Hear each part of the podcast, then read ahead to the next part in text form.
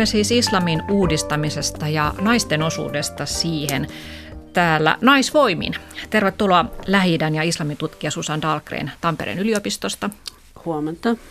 Ja islamin tutkija Sylvia Akar Helsingin yliopistosta. Kiitos.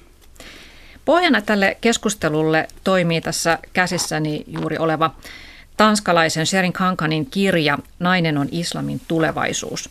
Ja tässä kirjassa tämä reilu nelikymppinen Sherin kertoo oman tarinansa siitä, että miten hänestä tuli Pohjoismaiden ensimmäinen naisimaami.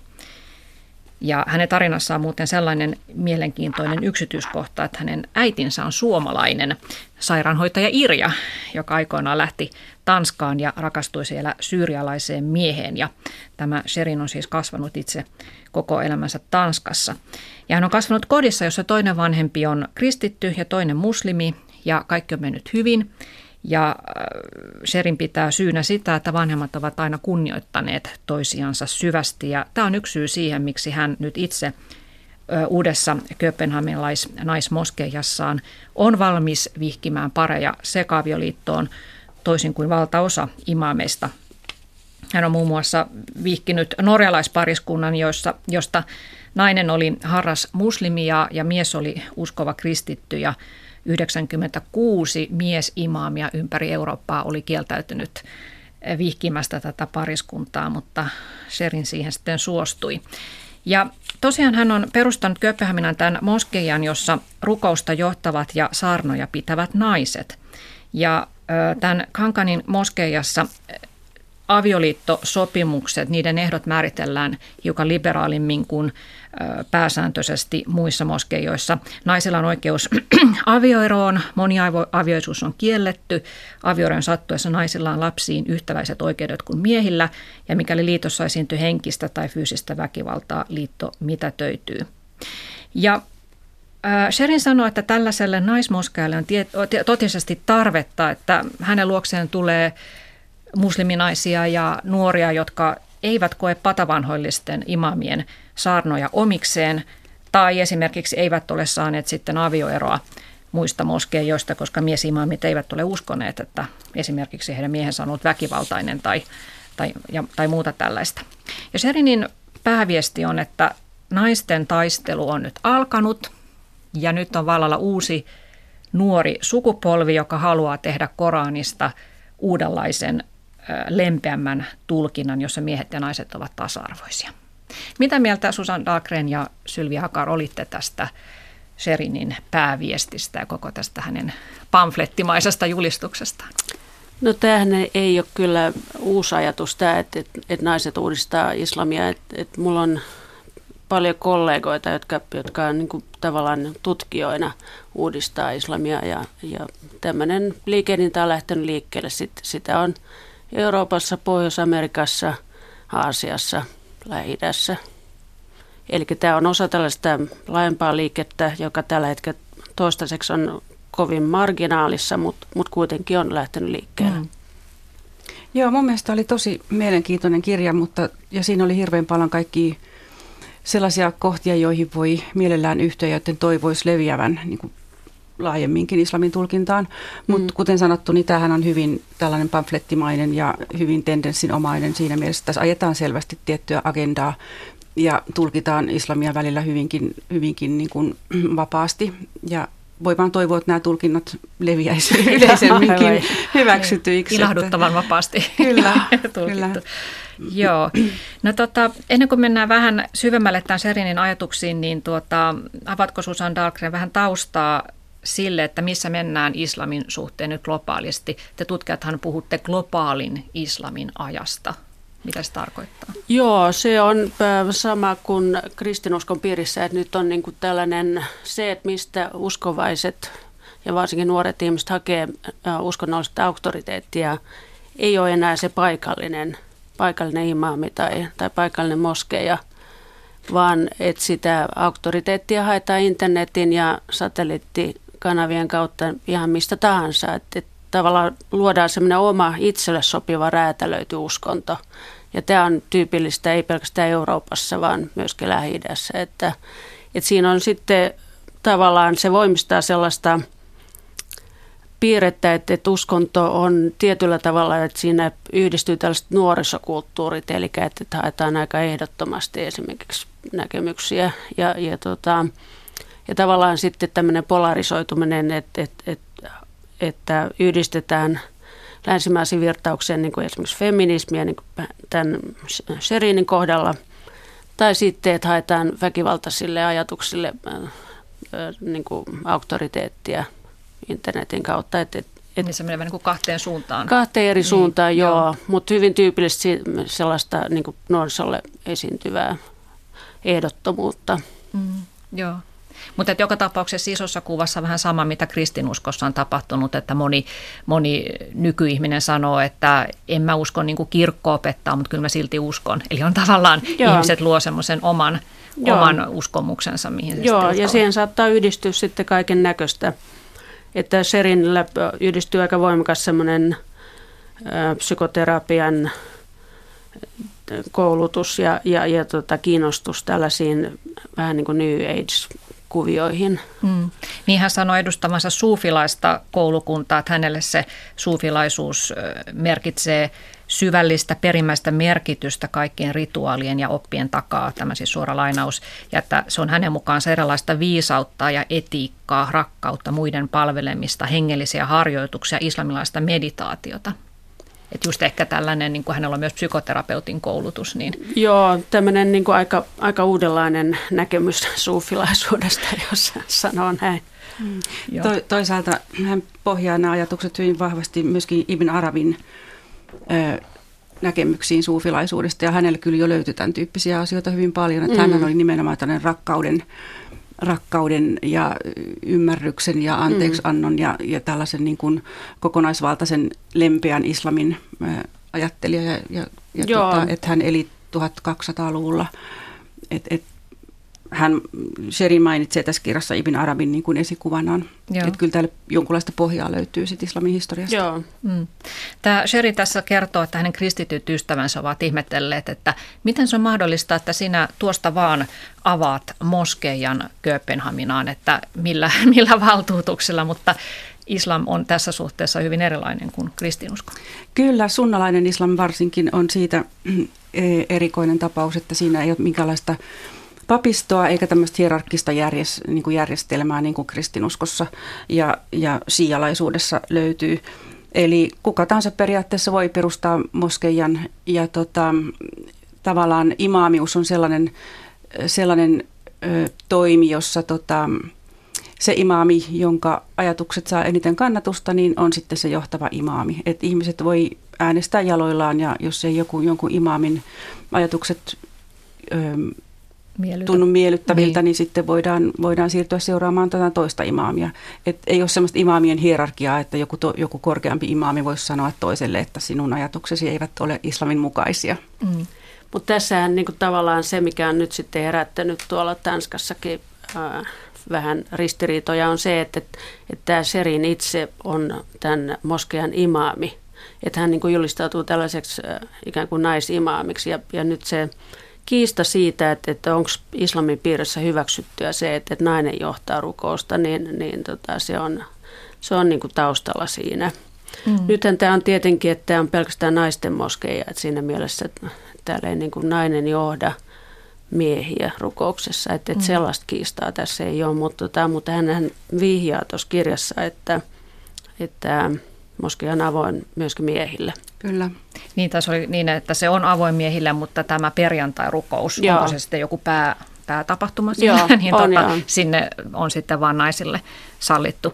Tota, tämä ajatus tästä naismoskeasta hän syntyi Serinille jo silloin, kun hän nuorena tai nuorempana opiskeli isänsä kotimaassa Syyriassa ja, ja pöyristyi siellä sitä paikallista käytäntöä, että että naiset pääsivät moskeijaan jostakin sivuovesta ja heidät ohjattiin kellariin tai johonkin eteishalliin eristettyinä miehistä. Että hän ajatteli, että tämähän ei perustu mihinkään Koranin ajatukseen, vaan sellaiseen perinteiseen käsitykseen, että miehen mieli on niin likainen, että, että tota, he eivät kykene keskittymään rukoukseen, jos naiset, eivät ole, tai jos naiset ovat siinä näkyvillä.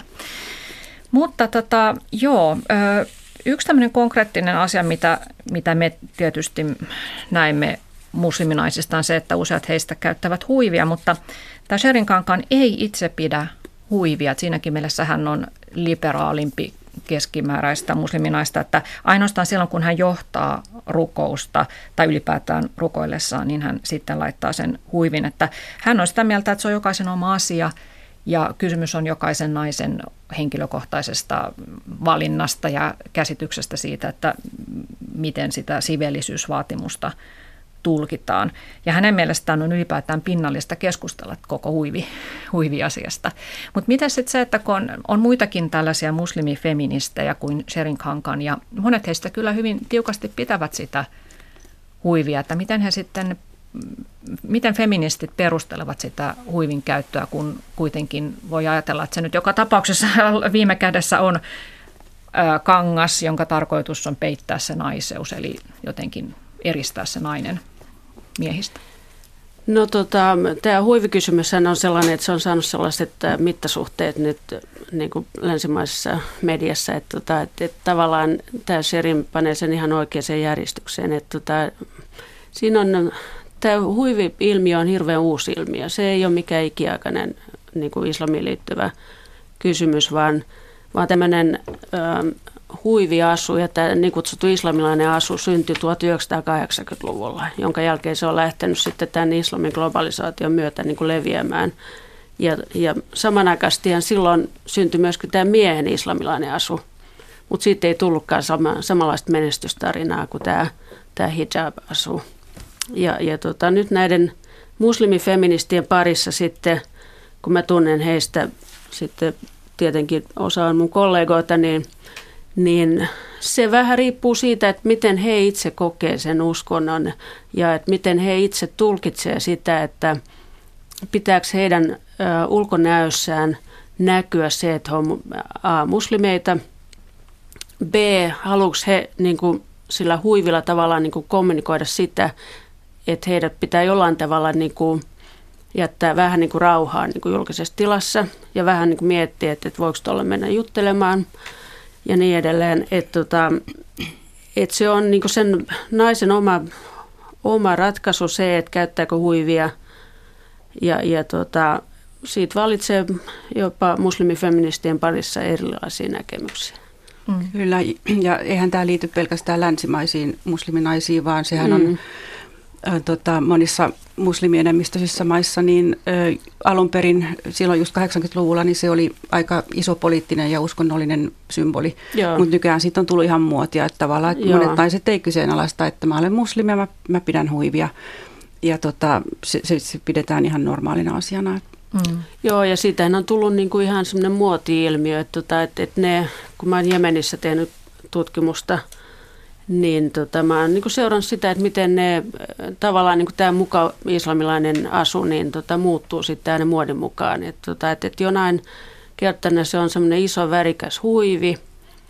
Sitten kuluu muutama vuosi, niin, niin yhtäkkiä se onkin kasvohuntu nikab ja, ja tota, jopa hansikkaat ja, ja paksut sukkahousut. Et, tota, et, et se niin menee, menee sillä tavalla ja sitten pitää muistaa se, että jollakin – pariisilaisilla muotihuoneilla on omat tällaiset hijab-mallistonsa. Mm. Kyllä. Ja täytyy muistaa myöskin se, että tämä oikeastaan aika mielenkiintoinen tota, lisä tähän huivikeskusteluun on, on Suomen tataarit. Hän mm. on hyvin voimakkaasti ottanut kantaa siihen, että nainen, naisen ei tarvitse pitää huivia tai oikeastaan sitä Joo. heidän keskuudessaan pidetään niin kuin huonona asiana, että Joo. he ei ole koskaan lähtenyt siihen, että, siihen, että naisen pitäisi peittää päänsä. Mm. No sitten on tietysti eri asia ne maat, joissa on huivipakko tai jotenkin muuten kova paine naisille peittää se päänsä. Iranissahan oli nyt tällainen naisten aloittama liikehdintä, tämmöinen some, somekampanja, että naiset postasivat itsestään kuvia julkisella paikalla ja pitivät huivia jossain kepin päässä. Joo, en tiedä, jo. miten sen Vaikuttiko tämä kampanja sitten jotenkin no, asenteisiin siellä? No Iranissa ja varsinkin Iranissa kaupungeissa ja Teheranissa varsinkin on tämä... Äh, tyytymättömyys tähän papiston äh, valtaan ja, ja tähän hyvin kankeeseen vanhakantaiseen hallintoon siellä, niin, niin johtanut siihen, että, että, että siellähän naiset äh, käyttää huivisolta, että, että, että se on just niin kuin suurin piirtein niin kuin pysyy päässä, että, että, että sitten hiuskiehkurat sieltä pyörii niin kuin Et, et se on niinku osa sitä protestia nimenomaan sitä valtaa, pappisvaltaa mm. vastaan.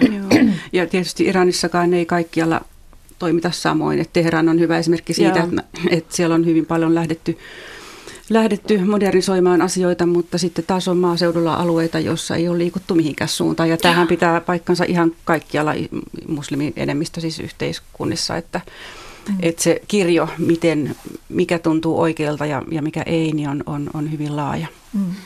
Tässä oli äsken äänessä islamitutkija Sylvia Akar. Lisäksi tänään Susan Dahlgren Tampereen yliopistosta myös islamin tutkija. Tota, äh, Sherin Kankan tietysti on feministi ja hän sanoo, että islamilainen feminismi ei suinkaan ole ottanut äh, ikään kuin inspiraatiota tai alkulähdettä tästä meidän tuntemasta länsimaisesta feminismistä, joka 60-70-luvulla alkoi liikehtiä, vaan äh, egyptiläinen naisliike, joka on alkanut jo 1800-luvulla – ennen kuin naisten emansipaatiota edes tunnettiin sanana täällä länsimaissa, että se esikuva tulee sieltä. Mutta millainen, millaista se islamilainen feminismi on? Sitä on monenlaista. Että äh, Egyptissä tosiaan ähm, Huda Sha'arawi-niminen äh, yläluokkalainen henkilö aloitti 1920-luvulla sellaisen vaikuttavan liikkeen, joka, joka vaikutti hyvin laajalti muissakin arabimaissa.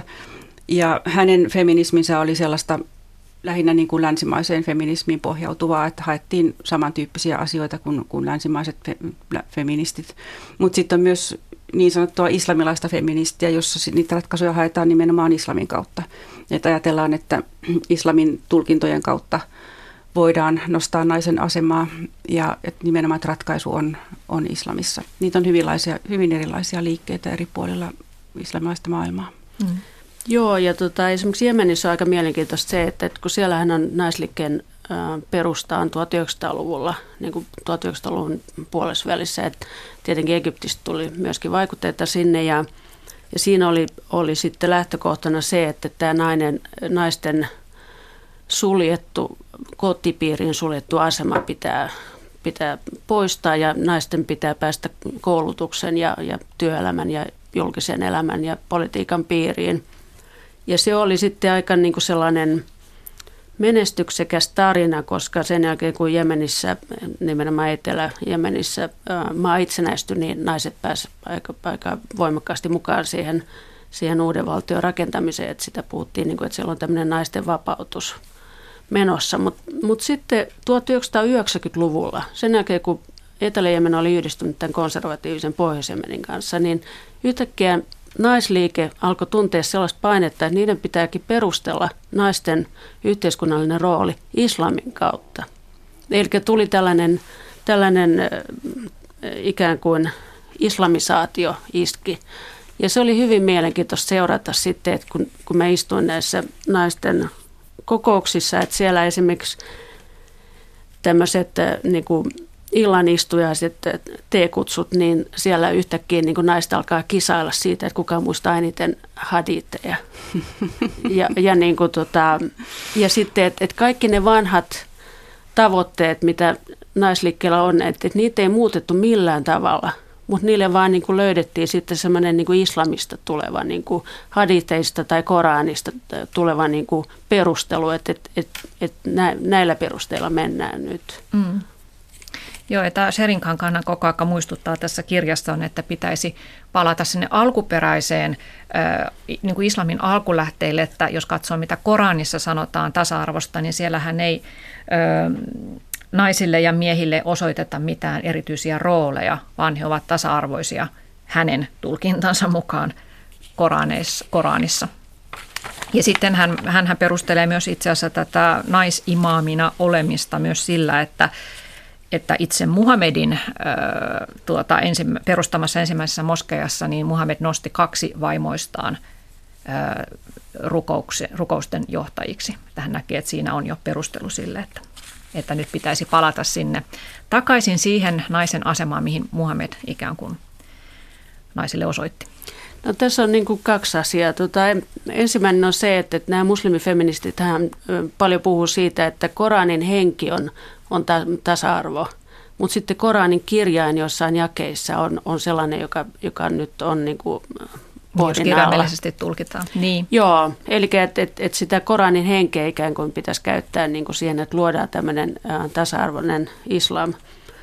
Ja, ja tota, Mutta sitten tavallaan tämä niin ajatus siitä, että pitää palata nyt sinne niin kuin alkuperäisen islamin aikakauteen ja, ja siihen, niin se on aika mielenkiintoinen, koska sitä samaa perustetta käyttää salafistit taas sitten. Et, et sehän on, kun ihmiskunnallahan ei, ei nykypäivänä ole kovin tarkkaa tietoa siitä, että mikä se alkuperäinen ä, islamilainen yhteisö oli, jossa Mohammed kumppaneinen eli. Et tota, et siinähän on kysymys siitä, että et, et uudelleen kehitetään traditiota ja, mm. ja tota, luodaan niin tämmöinen itselle sopiva, ihanteellinen muslimiyhteisö. Mm. Tuossa on hirveän mielenkiintoista se, mitä sä sanoit, että ei tiedetä, minkälaisessa yhteiskunnassa Muhammad eli aikoinaan. Mehän ei sitä tiedetä, mutta nimenomaan monet muslimit ajattelee niin, että me todellakin tiedetään, miten, mm. miten, mitä Muhammad ajatteli ja miten, miten silloin elettiin. Ja se johdetaan nimenomaan näistä teksteistä. Ja tota, tässähän on hirveän keskeistä just se, että mitä, miten näitä tekstejä tulkitaan. Että Koranissa todellakin on paljon materiaalia, josta voi nostaa tasa-arvon ajatuksia. Ja, mm. ja, tota, mut, ja on, on jakeita, jo, joissa jotka voidaan tulkita hyvinkin naista alistaviksi, mutta sekin on taas sitten tulkintaa. että et hyvin paljon voidaan, voidaan rakentaa islamilaista feminismiä Koranin pohjalle ja myöskin hadithien pohjalle. Et siinä, siinä näkyy, kun niitä jakeita lukee ja tota, hadith-tekstejä, jotka on siis kertomuksia profetta Muhammadin elämästä ja, ja, ja ja sanoista ja teoista per, kyllä, Joo. niin se materiaali on hirveän keskenään ristiriitasta. Ja siis se, miten, mihin päädytään, johtuu, riippuu ihan siitä, että, että mitä tekstejä otetaan esiin kulloinkin. Mm. No tässä voisi ollakin mielenkiintoista tässä kohtaa ottaa pari, pari tuota esimerkkiä siitä, että miten Sherinin mielestä tätä Korania pitäisi uudelleen tulkita. No esimerkiksi, tai hän sanoi ensinnäkin, että Koranissa on 6000 jaetta, joista kuusi voidaan tulkita naisia syrjiviksi, mutta nämä on juuri niitä kohtia, mitä yleensä länsimaissa otetaan sitten esille ja sanotaan, että no niin, ettekö näin, miten siellä syrjitään naista. Mutta että hänen mielestään nämä kohdat on mahdollista tulkita myös toisin. Esimerkkinä nyt vaikkapa Lehmän suuran jae 282, jossa sanotaan, että todistajiksi tarvitaan aina kaksi ihmistä ja mikäli ei ole mahdollista saada kahta miestä, tarvitaan yhtä miestä korvaamaan kaksi naista. Eli ikään kuin, että... Öö, No niin, eli että siis tarvitaan kaksi naista korvaamaan yksi miestä, mies. Ja tähän nyt yleensä sitten tulkitaan tosiaan niin, että yksi mies vastaa kahta naista. Mutta Serinin mukaan tämä voidaan tulkita myös niin, että itse asiassa vain toinen nainen toimii todistajana ja toista naista tarvitaan tämän todistajan tukena siltä varalta, että nainen joutuisi sitten paikalla olevien miesten takia jotenkin haavoittuvaan asemaan. Eli että tämä kohta päinvastoin korostaisikin naisten oikeuksien suojelua. Joo, tämä oli kyllä ihan mielenkiintoinen näkemys, että, että tuollakin, että, että, että toinen nainen on ikään kuin tämmöinen henkinen tuki siinä, kun tämä toinen mm. nainen antaa sen todistuksen, että, että mutta tämähän on tyypillinen tällainen kohta, jota nimenomaan tämmöinen misogyyninen, naisvihamielinen ää, islamin tulkinta on käyttänyt aina niin kuin naisen alistamiseksi. Että et, et eihän niin kuin, naisen todistus on puolet siitä, mitä miehen todistus. Että et se on niin kuin se, mm. se lähtökohta siinä. Nyt käytännössä sitten kuitenkin kansallisvaltioiden oloissa muslimienemmistöisissä maissa, niin, niin eihän tätä ajatusta, että, että, että oikeudessa pitäisi olla tuollakin kaksi naista aina, aina antamassa todistusta, niin eihän sitä käytännössä enää toteuteta. Että, että on niin tämmöinen, tämä on just osa niitä juttuja niin kuin islamin uskossa, joka kannattaa panna syrjään. Mm. Et nykypäivänä nainen on sen verran reipas, että uskaltaa mennä jopa sellaiseen oikeustuomioistuinsaliin, jossa, jossa on pelkkiä miehiä paikalla. Mm. Joo, samaa mieltä, että tällaiset kannattaa panna syrjään ja, ja tota, tavallaan ajatella, että ne kuuluu siihen, siihen tota, sen ajan maailmaan. Mm. Mutta toisaalta tämä on siinä mielessä minusta ongelmallinen, että, että se selityshän on Koranissakin jopa, että, että toista naista tarvitaan siinä, ettei, to, ettei se yksi nainen vaan niin kuin unohda asioita. Tai tavat. Siinä on lähtökohtana se, että mies, miksei mies tarvitse sitä tukia, no, tukia yhtä unohtavainen mies. niin, että ja, kuitenkin on vähän tällainen ajatus. Ja sitten mm. tähän liittyy myöskin mielenkiintoinen hadith, jossa tota, profeetta sanoo ö, Medinassa ryhmälle naisia, että, että suurin osa helvettiin menijöistä on naisia. Ja naiset kysyy miksi. Ja Muhammad vastaa, että koska naiset on heikompia uskoltaan ja vähemmän älykkäitä ja mitä kaikkea vähemmän moraalisia kuin, kuin miehet. Ja naiset kysyy, että miten niin, mikä on hirveän positiivinen merkki, että naiset olikin kyseenalaisti sen, mitä profeetta sanoi. Mutta Muhammad siihen sitten vastaa, nimenomaan yksi argumentti on se, että, että te olette vähemmän luotettavia sen takia, että teitä tarvitaan kaksi todistamaan oikeudessa. Mm. Eli tästä tulee tämmöinen kehäpäätelmä, Joo. että ensin, ensin sanotaan jotain naisista ja sitten sitä samaa asiaa käytetään heitä vastaan. Että tässä on... Joo, ja tästähän tämä Sherin Kankan ei ollenkaan tällaista esimerkkiä ota esille, että hän myös aika valikoivasti Kyllä, ottaa joo, näitä nimenomaan. esimerkkejä. Ja hän myös sitten, tuota, toinen esimerkki hänellä oli tämä, että, että, tuota, Koranissa sanotaan, että miehellä voi olla vain yksi vaimo paitsi sotatilanteessa. Ja että isistaistelijat esimerkiksi ottavat tämän kohdan nyt sitten oikeututukseen, että he ottavat monta vaimoa mutta että todellisuudessa tämä teksti Kankanin mielestä tarkoittaa, että kun se sijoitetaan siihen Koranin kirjoitusaikaan, niin, niin tota, tuolloin jos sodissa jäi naisia yksin leskiksi tai orvo, orvoiksi, niin he olivat suojelutarpeessa, ihan siis taloudellisessakin mielessä, ja miehillä oli ikään kuin velvollisuus ottaa sitten useampikin vaimo siihen siihen elätettäväkseen.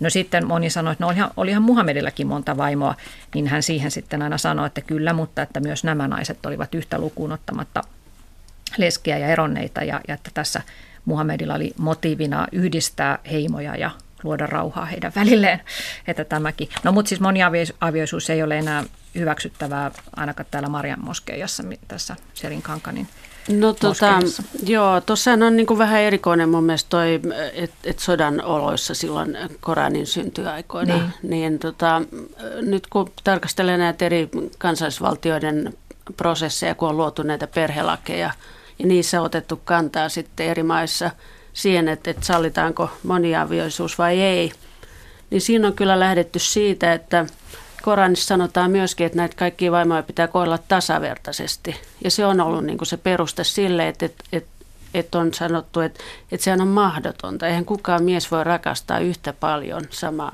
niin kuin eri naista. Ja, ja tota, että et, tavallaan vähän erilainen, niin kuin, mä en tiedä, että miksei tämä Sherin tätä mainitse, että, että tästä on olemassa niin kuin laajempikin keskustelu islamilaisen oikeuden piirissä, että, että, eikä tämä, sota-argumentaatio kuulostaa vähän, vähän erikoiselta. Sitten tuohon profeetan asemaan, siihen otetaan yleensä sellainen kanta, että, kun profeetta oli niin, niin ainutlaatuinen ihminen, niin hänelle oli ikään kuin sallittua se, että hänellä oli välillä niin kuin enemmän kuin neljäkin vaimoa. Mm. Kyllä, ja moni, monivaimoisuushan on tehty käytännössä mahdottomaksi hirveän monissa islamilaisissa maissa. Että käytännössä tämä ei ole mitenkään hirveän suuri ongelma. Mutta tota, tähän voisi sitten, jos niinku skeptikkona vielä, vielä sanoa, että se, että pitää, pitää tota, kohdella kaikkia vaimoja tasapuolisesti, niin yleensä se ainakin klassisten Koranin selitysten mukaan tarkoittaa sitä, että heille täytyy antaa antaa tota, tasapuolisesti ruokaa, vaatteita ja asumus. Et siinä ei puhuta tavallaan sellaisesta niin kuin henkisestä kiintymyksestä. Niin joo, ja sitten käytännön elämässään, niin kuin esimerkiksi Jemenissä, kun mä tätä asiaa tutkin, niin, niin siellä oleellista näissä perheissä, joissa oli, tota, miehellä oli, oli niin kuin tavallaan kaksi perhettä, kun siitä siinä on kysymys, niin, tota, niin siinä oli hirveän oleellista se, että, että miten ne yöt on jaettu. Joo niin kuin vaimojen kesken. Kuka saa kuinka monta yötä? Ja Joo. jossain tapauksessa tietenkin kuka joutuu ottamaan kuinka monta yötä.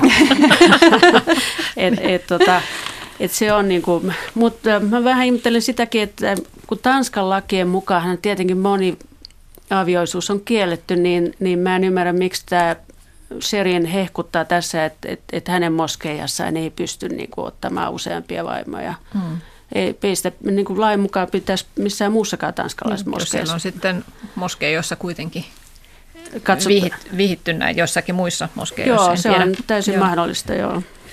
Tuota, tässä oli äänessä Susan Dahlgren Tampereen yliopistosta ja lisäksi täällä on Sylvia Akar Helsingin yliopistosta ja me keskustelemme hiljattain ö, ilmestyneestä Sherin Kankanin Nainen on islamin tulevaisuus kirjasta.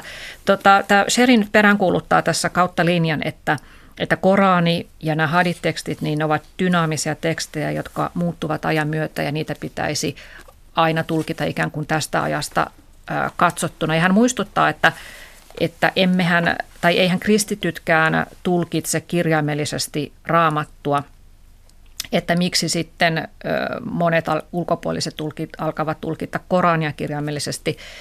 Hän ottaa esimerkiksi raamatun Paavalin korittolaiskirje, joka tietysti on aika pöyristyttävää luettavaa. Sehän menee näin, että teidän tulee kuitenkin tietää, että jokaisen miehen pää on Kristus, naisen pää on mies ja Kristuksen pää on Jumala. Miehen ei pidä peittää päätään, koska hän on Jumalan kuva ja heijastaa hänen kunniansa. Nainen taas heijastaa miehen kunniaa. Miestä ei ole luotu naisesta, vaan nainen miehestä, eikä miestä luotu naisen takia, vaan nainen miehen takia. Hmm tämäpä raamatusta sitten sitä tasa-arvokuvaa. Mutta niin kuin sanoitkin Sylvia Akar, niin kristinuskossahan on tavallaan tällaiset ö, pöyristyttävät kohdat ikään kuin vaan unohdettu, niistä ei puhuta, ne annetaan olla, niin samalla tapaa pitäisi ehkä sitten muslimien ikään kuin unohtaa joitakin vanhentuneita Koranin kohtia. Aivan, ja tässäkin voisi täsmentää, että lähinnä luterilaisessa kristinuskossa on, on unohdettu niin. nämä asiat. Mm. Kyllähän nämä tämän tyyppiset ajatukset on monissa kristillisissä uskontokunnissa vielä, vielä hyvin, hyvin tota, paljon voimassa ja kun, kunnioitetaan niitä, näitäkin asioita. Mä olin just sattumalta viime viikonloppuna Valamossa ja tota, siellä olin ortodoksisessa Jumalan palveluksessa ja kyllähän sielläkin oli naiset vasemmalla puolella kirkkoa huivit päässä ja miehet oikealla puolella kirkkoa ilman huivia. Et, mm. et ihan samantyyppisiä asioita, asioita on, on tota kristinuskossa. Joo, ja eikä ihan hetkeä voisi uskoa, että ortodoksi kirkossa tai katolisessa kirkossa alettaisiin hyväksyä nais, naispappeutta, että ihan sama, sama tilanne se tavallaan on. Aivan, aivan täysin sama on mm. täysin. Mä luulen, että se olisi katolisessa ja ortodoksisessa kirkossa vielä isompi kysymys kuin islamissa on, mm. siis naispappeus tai naisimaamius. Mm. No mutta tota, jotta siis tasa-arvoinen kehitys ö, muslimimaissakin voisi olla paremmin mahdollista, niin tämä Serinkankan muistuttaa, että tietysti niin kuin lainsäädäntö, tasa-arvoinen lainsäädäntö on kaiken alku ja että hän kannattaa tällaista tietynlaista maallisuutta, sekularismia, että se on tehokas tapa edesauttaa demokratian toteutumista. Ja tuota, hän ihmettelee sitä, että kun Euroopassa käydään keskustelua islamista, niin on jotenkin sellainen ihmettelevä sävy, että, tai epäillään sitä, että muslimit eivät kuitenkaan sitten pysty hyväksymään tätä meidän länsimaista maallista yhteiskuntaamme. Ja hän ihmettelee, että miksi vain maallisuus voisi taata ihmisoikeudet ja demokratian ja tasa-arvon, että hänen mielestään voi vallan hyvin olla sekä maallinen että muslimi. Ja, ja tuota, hän, hänen, hänen mielestään on virhe ajatella, että muslimia pitäisi vaatia luopumaan uskomasta Koraniin – vain sen takia, että he sillä tavalla ikään kuin osoittautuisivat vannoutuneeksi demokraateiksi. Että hänen mielestään olisi rakentavampaa, rakentavampaa keskustella siitä, että mitä se maallisuus tarkoittaa muslimien keskuudessa. No nythän tullaan sitten tähän äh, Shaariaan hänen mielestään sharia-laki ja maallinen laki voivat toimia hyvin rinnakkain. Hän ottaa esimerkiksi avioliiton, että maistraatista haetaan se juridinen maallinen leima sille avioliitolle, mutta sitten hengellinen puoli hoidetaan moskeijassa. Mutta otetaan vähän tästä sarjasta, kun meillähän monesti täällä länsimaissa niin ajatellaan, että se on nyt vaan jotakin käsien silpomista ja kivittämistä suunnilleen se laki, mutta sehän on paljon muutakin kuin laki. Susanne Dahlgren. Niin, no siis äh, islamissahan sharia oikeastaan, sehän on Jumalan osoittama tie, miten elää äh, hy, hyvää elämää ja hyvänä muslimina. Ja, ja sharia koostuu niin kuin kahdesta osasta. että siinä on niin kuin tämä osa, joka käsittelee sitä, että miten, miten Jumalaa palvellaan ja miten harjoitetaan uskontoa. Se on hyvin keskeinen osa sarjaa. Ja sitten on nämä, toinen osa, joka, joka käsittelee sitten maallisia suhteita. Ja nythän islamin piirissään on niin kuin jo vanhastaan niin sellainen käsitys siitä, että, että, muslimien pitää elää sen hallitsijan alaisuudessa, joka sattuu olemaan, kunhan tämä hallitsija ei ole täysin epäoikeudenmukainen. Eli tämmöinen niin kuin hallinnon ajatus on jo vanhastaan islamissa. Ja, ja nyt sitten, kun meillähän meuhkataan hirveästi siitä, että, että ei sarjaa, ei sarjaa, niin ei oikeastaan niin kuin, sotketaan asioita. Ja, ja tota, semmoinen muslimi, joka sanoo, että, että, että, että hän elää sarjan mukaisesti, niin hän voi tarkoittaa sillä sitä, että, että hän paastoa Ramadanin aikana ja rukoilee päivittäin ja käy pyhiinvaelluksella ja, ja ei juo alkoholia ja ei syö sianlihaa ja, ja niin edelleen. Ja tällaisessa sarjassa ei ole mitään vikaa. Sellaista meillä on ollut Suomessakin jo usean vuosisadan ajan ja, ja tota, semmoinen on, on tota, ihan hyvä juttu, mutta mut, tota, mut sitten kun ruvetaan puhumaan siitä, että tällaisia... Öö, esimerkiksi rikosoikeudellisia rangaistuksia tuotaisiin niin meidän valtiollisen lainsäädäntöön, niin sittenhän mennään niin kuin se, sellaiselle alueelle, että, että, että sitähän ei, ei tietenkään valtaosa muslimeista kannata.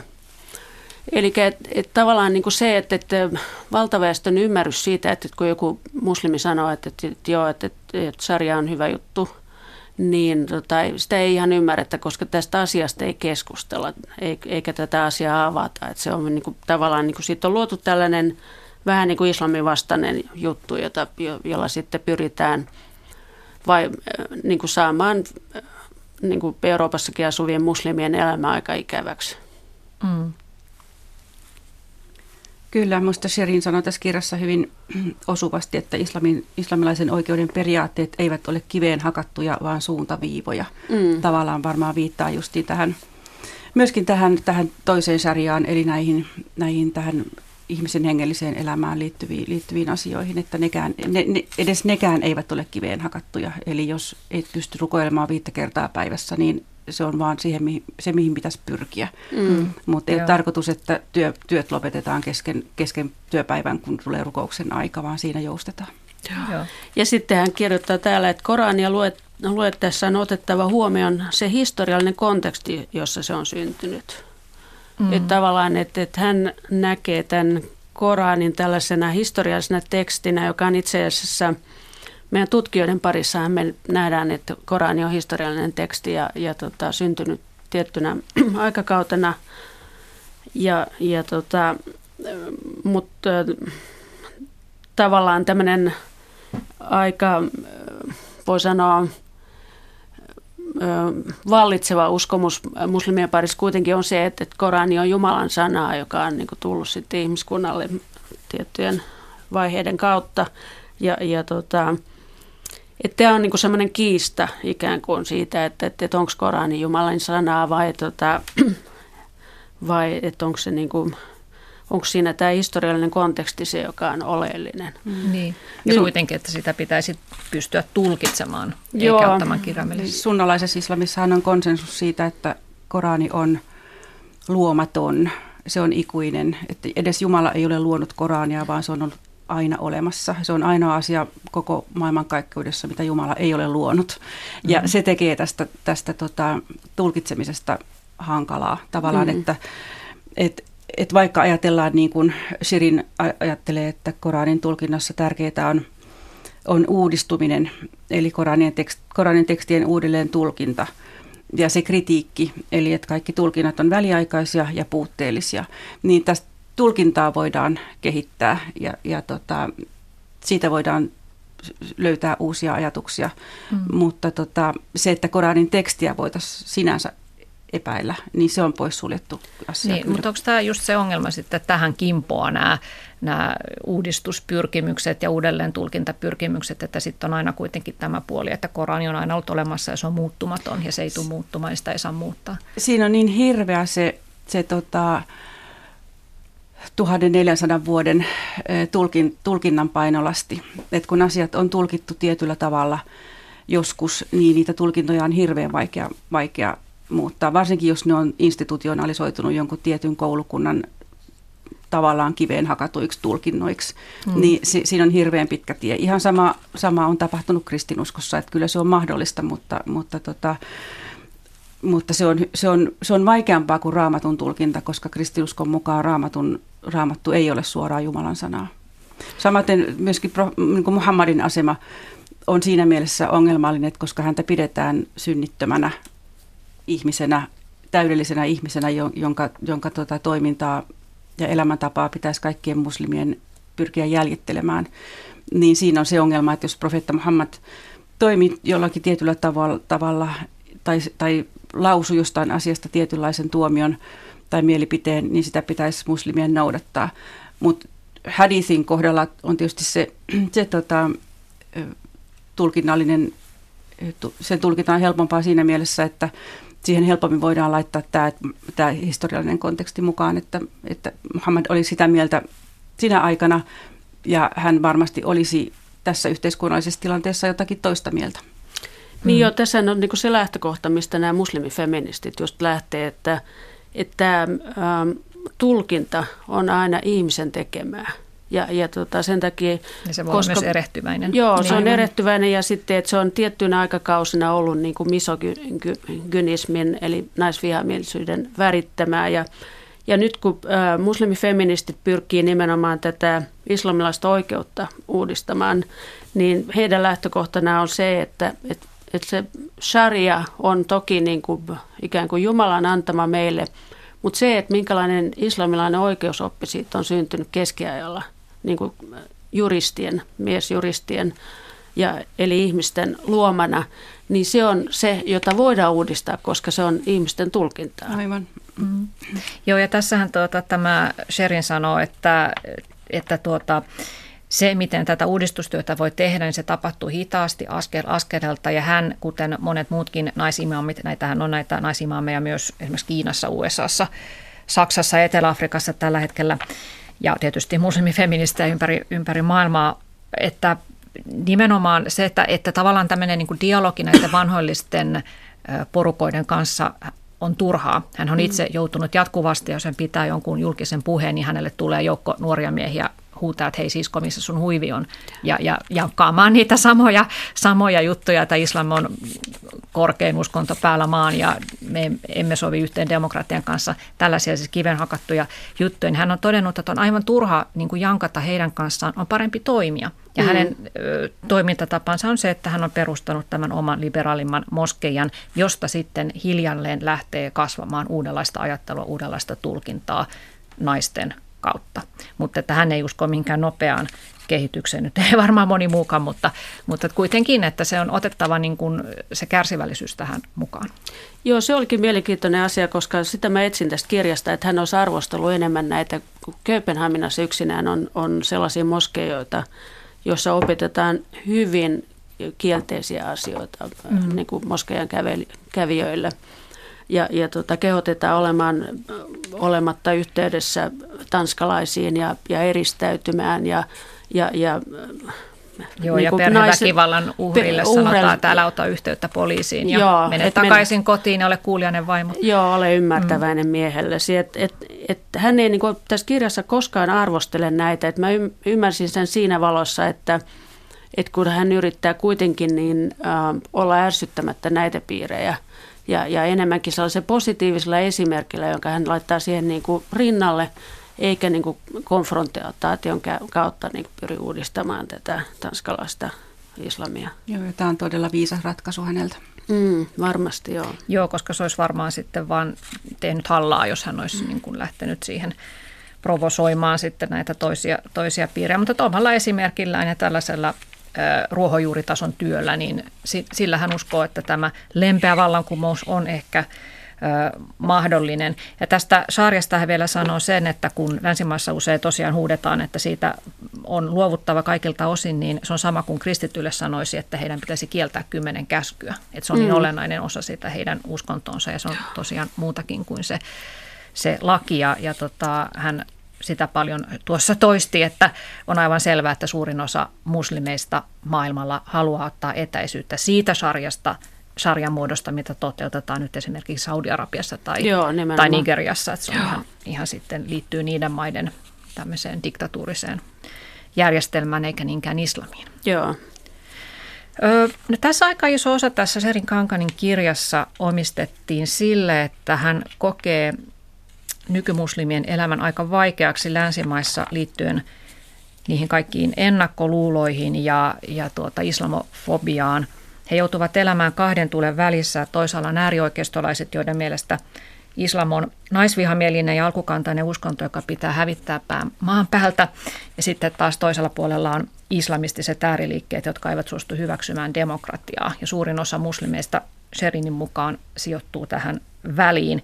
Mutta se tunne, että ei ole hyväksytty, ei pidetä luotettavana, epäillään jatkuvasti, niin se on, se on hänen mielestään nöyryyttävää. Ja, mutta sitten mun mielestä niin kun, tässä olisi ehkä voinut enemmän hän paneutua siihen, että mistä nämä ennakkoluulot syntyvät. Totta kai ne syntyvät siitä, että jatkuvasti on terroriiskuja ja, ja, ja islam nähdään väkivaltaisena uskontona. Ja hän tässä koko aika toitottaa sitä, että islam on rauhan uskonto, se on rakkauden uskonto ja sen sanomaan aivan muuta kuin mitä, mitä me mediasta jatkuvasti luemme, mitä siellä tapahtuu näissä. Mitä mieltä olette tästä? No tota, mun mielestä henkilökohtaisesti on, on nykyaikana hyvin vaikea niin kuin, kutsua islamia niin kuin rauhanuskonnoksi, koska, koska todellakin tota, islamin piirissä ja islamin nimissä tehdään niin paljon väkivaltaa. Mm. Et, tota, se on tietenkin se, että, että kaikki tämä muodostaa hyvin pienen osan maailman muslimien elämästä. Ja, ja tota, siis nimenomaan nämä, nämä väkivallan kannattajat ja vä, väkivaltaan syyllistyvät henkilöt, jihadistit ja, ja, ja tota, muut. Mutta tota, ja, ja sitten tietenkin uhreina on valtaosaltaan muslimit itse eikä, eikä länsimaat. Et, et tota, mutta äh, niin kuin tavallaan se, olisi niin kuin, se on sellaista ihanteellista puhetta puhua siitä, että, että islam on rauhanuskonto.